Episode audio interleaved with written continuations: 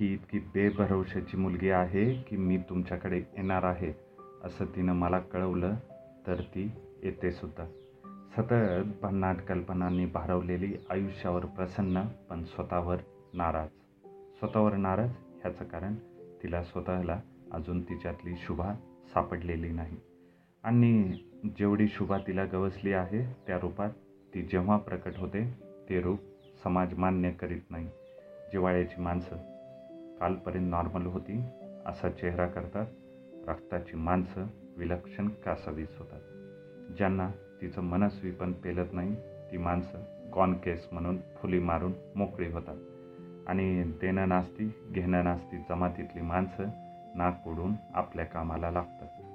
म्हणजे पुन्हा नाक उडवायला मिळावं म्हणून दुसऱ्या शुभा शोधायला लागतात. नाक उडवण्यातच धन्यता मानणाऱ्या माणसांना नाकाने सुगंधही घेता येतो. हे वयाच्या कितव्या वर्षी कळतं? कोणास ठाऊक उरलेल्या माणसांजवळ काही खरं नाहीचा रबरी शिक्का तयार असतो. मंगळसूत्राचं लोढणं आधीच गळभासाप्रमाणे सांभाळणाऱ्या भगिनी शुभाच्या भावी अनामिक नवऱ्याची चिंता करतात. मला तिचं झपाटलेपण आवडतं. माझ्या उसळी घेणाऱ्या मनोवृत्तीशी तिची फ्रिक्वेन्सी जुळते. मला तिची काळजी वाटते. ती वेगळ्या कारणाने ह्या अशा झपाटून जाऊन हरवणाऱ्या माणसांना जेव्हा एकटं एकटं वाटतं तेव्हा ते क्षण किती अंत पाहतात ह्या अनुभवातून मी वारंवार जातो. वसंत बापटांनी उल्हासानेच मलुलो होतो ही ओळ माझ्यावरच आमची ओळख नसताना लिहिली आहे. अशी माझी खात्री आहे. अत्यंत आवडत्या माणसाच्या गराट्यातले एकटेपण हा एक भयान अनुभव आहे. आपल्याला प्रसन्न ठेवण्याची इतरांची धडपड वाया जात आहे ह्या विचाराची त्या अवस्थेत भर पडते. शुभाचंही अशा क्षणी काय होत असेल ह्याची मला पूर्ण कल्पना करता येते. ती एके दिवशी अशीच आली. मोराच्या पिसाऱ्यासारखी हलकी झाली होती. शुभाने माझ्यासाठी आठ नऊ इंच रुंदीचा गोल फ्लावर पॉट आणला होता. साध्या दुकानात दोनशे अडीचशे रुपये आणि अकबर अलीसारख्या दुकानात त्याच फ्लावर पॉटचे साडेचारशे रुपये सांगितले होते. तर नवल नव्हतं. चिनी मातीचं पांढऱ्या शुभ्र पार्श्वभूमीवर देख ते रहो असं टर्कवाईज आणि डार्क निळ्या रंगाचं डिझाईन ही कलाकुसर करून नंतर तो फ्लावर पॉट भट्टीतून काढला असावा. शुभाच्या हातात तो फ्लावर पॉट होता पण तिचा चेहरा मला पुष्पगुच्छासारखा वाटला. ती तिची स्वतःची निर्मिती असावी इतकी ती बहरली होती. माझ्या घरातल्या सेंटर टेबलवर तो पाठ ठेवत शुभा म्हणाली हा तुमच्यासाठी निमित्त. द्यावंसं वाटलं हेच निमित्त. एवढे पैसे मध्येच कशासाठी घालवायचे? केवढ्याचा वाटतो? मी अंदाज सांगितला.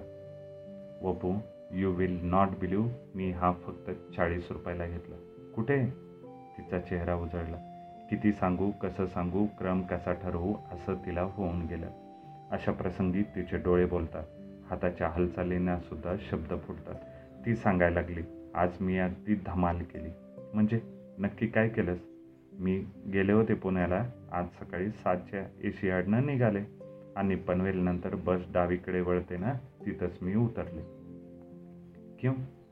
मातीची भांडी फ्लावर पॉट्स माठ खुजे अशा सगळ्या वस्तूंचा पर्वत दिसला. राहवले नाही उतरले. चक्क त्या उन्हातानात राबणाऱ्या कामगारांच्या दिवस काढला. वपू कल्पना करा.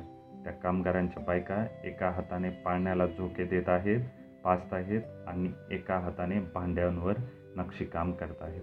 आणि इतकं करून त्यांना कितीसे पैसे मिळतात? स्कूल ऑफ आर्ट हे नावही त्यांनी ऐकलेलं नाही. कुठेतरी राजस्थानात राहणाऱ्या अर्धपोटी माणसाजवळ ही देणगी कुठून आली? हे सगळं सांगताना तिचे डोळे कमालीचे चमकत होते. इथं शब्दांचं पांगडे पण खुपतं. लेखकाला फक्त संवाद पोहोचवता येतो. माणसांच्या बोलक्या चेहऱ्यासाठी योग्य उपमा फार कमी वेळा मिळतात. वाचकांच्या कल्पनाशक्तीवरच लेखकाचा शब्दसंसार उभा असतो. शुभा त्याच उत्साहाने म्हणाले मी आता जयपूरला जाणार. जयपूरपासून तीस चाळीस मैलांवर एक खेडा आहे. तिथून ही माणसं मुंबईत पोटा पाण्यासाठी येतात. मातीमोलाने कला विकतात परदेशात ह्या माणसांच्या स्वतःच्या मा मालकीच्या गाड्या असत्या. इतर डोक्यावर केवळ ताडपत्रे आहेत. पुढे काय करणार? माझं घर भरपूर मोठं आहे. किमान आठ दहा बायकांना घरी सहा महिने ठेवून घेणार. त्यांच्या भांड्यांची प्रदर्शनं बनवणार. माझ्या परदेशात काही मैत्रिणी आहेत. ही भांडी एक्सपोर्ट करणार. मधले दलाल आणि मोठमोठे लूटमार करणारे दुकानदार कटवणार. ह्या कामगारांना कलावंतांना किमान स्वतःच्या मालकीचं घर देणार. त्यांच्या कलागुणांचं भरपूर माप त्यांच्या पदरात भरभरून देणार. तिच्या प्रचंड उत्साहानं मीही चिंब झालो. लेखकापासून चित्रकारापर्यंत ह्या देशात क्रिएटिव्ह आर्टिस्ट कसे नाडले जातात हा अनुभव तीन तपांच्यावर घेतलाय ऐकलाय.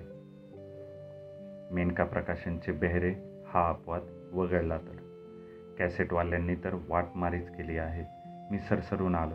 शुभाच्या योजनेसाठी स्वप्नासाठी मला एकाच मार्गदर्शकाची आठवण झाली. स्वतःचे लाखो रुपये खर्च करून स्वप्न प्रत्यक्षात उतरवता येतात हे सिद्ध करणारा सुधीर निरगुडकर. जी डी बिर्लांची गोष्ट वेगळी होती पण माझ्यासारख्या छोट्या माणसांचा बिर्ला सुधीर निरगुडकरच. त्यांना माणसात बसवणं अशक्य. त्यांना अनुभवणं हाच मार्ग. शुभाला घेऊन मी सुधीरकडे गेलो. त्यांनी तिची योजना ऐकली. प्रदर्शन कुठं बनवणार? जहांगीरसारख्या हॉलमध्ये शुभा म्हणाली त्यानं काय होणार? मग कुठे? N C P A Nehru centre Centaur अशा दणदणीत प्रमाणावर हवं. शुभा गप्प. त्या अगोदर भरपूर प्रसिद्ध हवी. त्या भांड्याचे पान भरून रंगीत फोटो पेपरमध्ये आले पाहिजेत मी मध्येच म्हणालो ते अशक्य आहे टॅक्स चुकवणार. टॅक्स चुकवणाऱ्या नटनट्यांना तेवढ्यासाठीच वगळलं.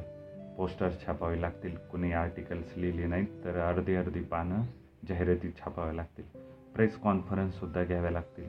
दूरदर्शनचा विचार करावा लागेल म्हणजे प्रसारमाध्यमाच्या हेतून. मी सुधीरला अडवलं. मातीतून कलाकृती घडवणारी माणसं दाखवण्याऐवजी आमची माणसं मातीत कशी जात आहेत हेच इथं दिसते शुभाचा चेहरा कोमेजला. ती वाशीच्या कामगारांना भेटून आली होती. उन्हाताना दिवसभर राहिली होती. त्यांचं जेवण कोणत्या दर्जाचं होतं आणि अंगावर वस्त्र किती आहेत हे ती पाहून आली होती. आठ दहा माणसांना स्वतःच्या घरी सहा महिने ठेवून येणार त्यानं घराचं सुग्राज जेवण देणार सगळं सांगून आली होती. हे सगळं अर्धसत्य आहे हे ध्यानात यायला लागलं. मारुती गाड्या नाक्यावर थांबून फक्त चाळीस पन्नास रुपयात ती भांडी घेऊन आपले दिवाणखाने सुशोभित करणारे लोक तिला दिसत होते. तिने भीत भीत विचारलं किती खर्च येईल? सहा महिने तर प्लॅनिंगमध्ये जातील. मुंबईप्रमाणे दिल्लीसारख्या मोठ्या शहरांचाही विचार केला पाहिजे. बघू करू काहीतरी. आम्ही बाहेर पडलो. अमरसन्स सेंटॉर ताज उबेरॉय अकबर अली ह्यासारखी ठिकाणी चाळीस रुपयाच्या कलाकृतीची किंमत चारशेपासून दीड हजारापर्यंत का होते हे तिला कळालं होतं.